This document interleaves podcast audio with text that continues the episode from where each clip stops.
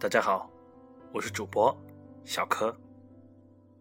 今天我要跟大家聊的是乔布斯是如何对苹果进行颠覆的。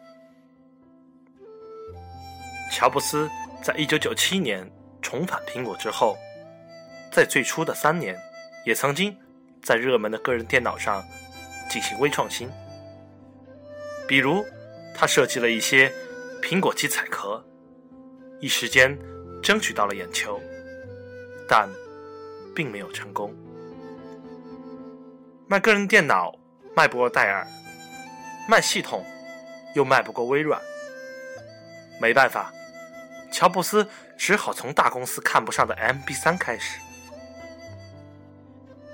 我认为，从2001年走 iPod 开始，乔布斯带领苹果重新踏上了。创业的道路。iPod 是一款 MP3 播放器，当时 MP3 已经满大街都是了。对于像微软、戴尔这样的大公司来说，MP3 没有前途，也没有价值。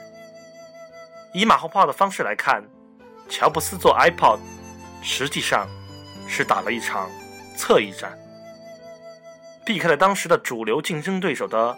主战场，通过微创新，达到了颠覆市场的目标。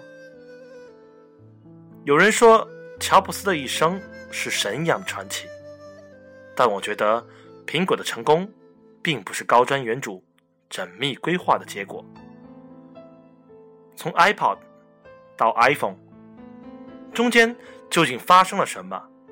这是一个值得琢磨的问题。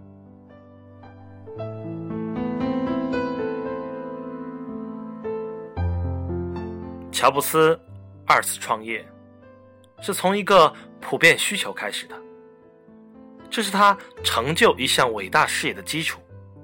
有人说，乔布斯善于创造需求，我觉得这是扯淡。没有人能够创造需求，对音乐的需求是人类与生俱来的。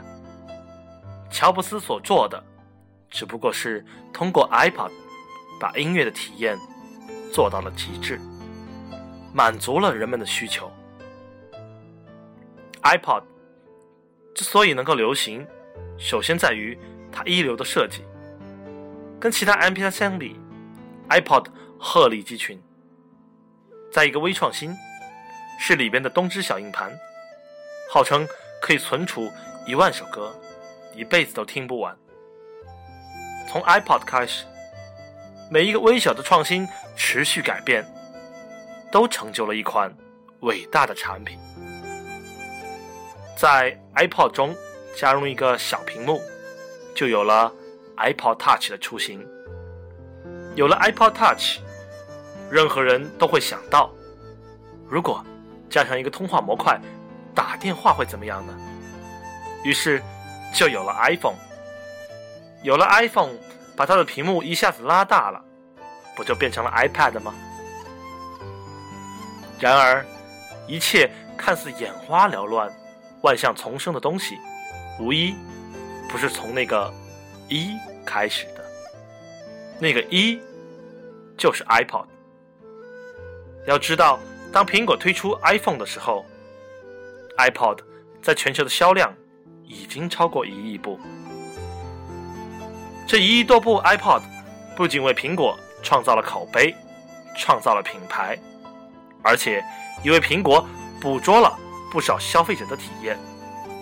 没有这个台阶，如果乔布斯一下子上来就做 iPhone，也不会见得有这么成功。